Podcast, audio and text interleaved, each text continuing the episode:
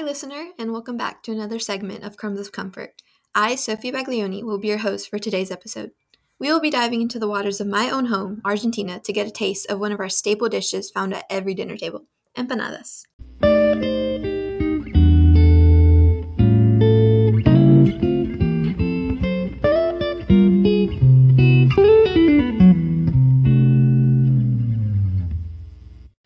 I have a big family great grandparents and grandparents from both my mom and dad's side, aunts, uncles, cousins, more cousins than I can count on my two hands, brothers, and not to mention our family friends, which definitely extend past our family tree.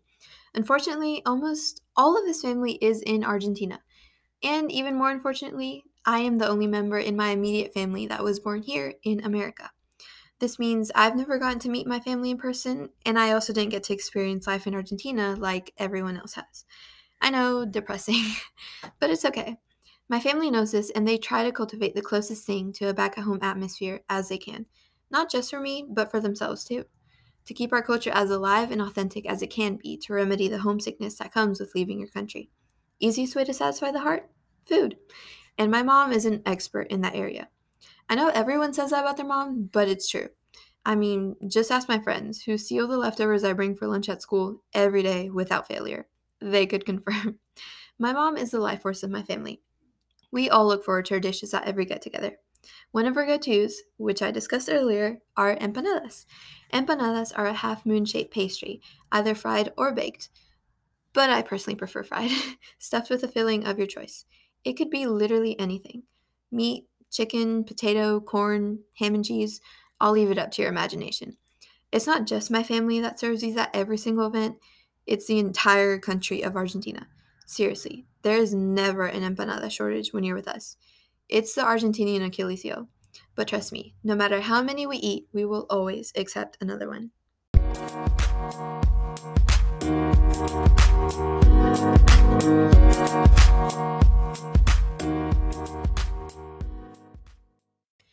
Empanadas are typically specific to Latin America, they're so flexible to one's taste that anyone from any country could give them a shot, which I highly encourage. They are a dish that you have to prepare, but they're not anything fancy. You could have them for any meal on any day, and I've eaten enough to assure you that you nor your audience will be having any issues with them. Trying out a new recipe can be a little daunting, but don't worry, I'll walk you through the process. It'll be like we're cooking empanadas together. First, we have to make the pastry dough. Let's check off our ingredients flour, eggs, butter, and water. That's it. Not too bad so far, right?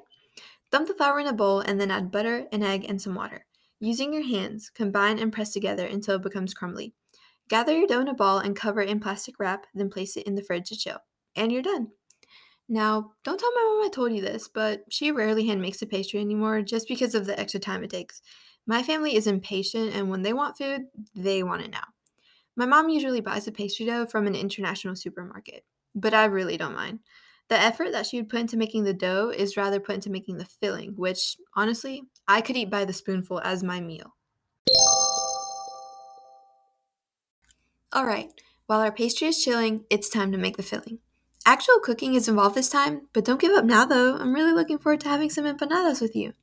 The ingredients for the filling could vary based on what protein you want to use, but we're just making a classic meat filling for these. My personal favorite is chicken, but you can never go wrong with the classic. For the meat filling, you'll need ground beef, olive oil, onions, peppers, potatoes, carrots, green olives, and these are just some basic seasonings, but you can add more according to your preference. I mean, or less. Salt, garlic, pepper, paprika, and oregano. Cook your ground beef and vegetables with some olive oil, your seasonings, and a whole lot of love. One thing about empanadas is that you can definitely taste the effort behind them. Again, you can go by your preference and cook your filling to the state you'd like, but I'd say simmering it till it's brown is the sweet spot to bring out the most flavor. Next, just take your beef and vegetables and mix it all together in a bowl. Boom, step two is complete. You're totally killing it. So, we have our pastry done, we have our filling done, onto the art of the empanada, assembling it. Go ahead and take out your dough from the fridge. Sprinkle some flour on a clean surface and spread out your dough flat. Using whatever round tool, like a jar or a cup, cut out as many circles as you see fit. Brush a bit of water around the edges of the circles and then drop a spoonful or two of your filling in the center. Here's where extra care is needed, but you've made it this far. What are we going to do with raw pastry dough in a bowl of meat filling? Carefully fold half of your circle over the other half, forming a crescent shape. Now, this is my favorite part the crust. It's my favorite because you can get really creative with it and make it pretty, which I really enjoy doing with just about anything in my life. There are so many designs you can make using the crust using any device possible. So don't be afraid to dollop your empanadas. My mom always does the same to crust. She'll press down on the round edge of the crescent with the legs of a fork, creating a little line pattern all around, or she'll use her hands to twist small sections of the edge into a sort of braid look. It's really cool to watch. When I was little, it would genuinely astound me how my mom would do the braid pattern. My little mind could not comprehend how that would even take shape and how fast my mom could do it. I mean, I still can't do it, but that's besides the point. I can just practice with you. So go ahead, choose one of the two I just discussed, or both, or come up with your own. It's really up to your own interpretation. Just make sure no filling leaks out. That's the main issue. Once again, it's the art of the empanada. Don't think that's it though. I know you weren't about to bake pastry dough without slathering it in egg wash for that golden brown finish, right? Beauty is in the eye of the beholder, but when it comes to empanadas, it's a universal beauty. All you have to do for the egg wash is mix an egg and water. Brush some of the wash over every empanada and pop them in the oven for around 25 to 35 minutes, or just keep an eye on them until they're golden brown. Well, that's all. Look at you. You've completed your first round of empanadas.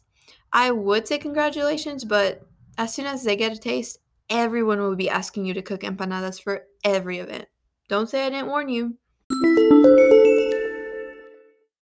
It was so much fun cooking with you, but it's time for me to get off my empanada soapbox. I hope you can create as great memories sharing this dish alongside your family as I have with mine. Thank you for joining me this episode, and make sure to tune in for the next. This was Crumbs of Comfort with Sophie Baglioni. See you next time.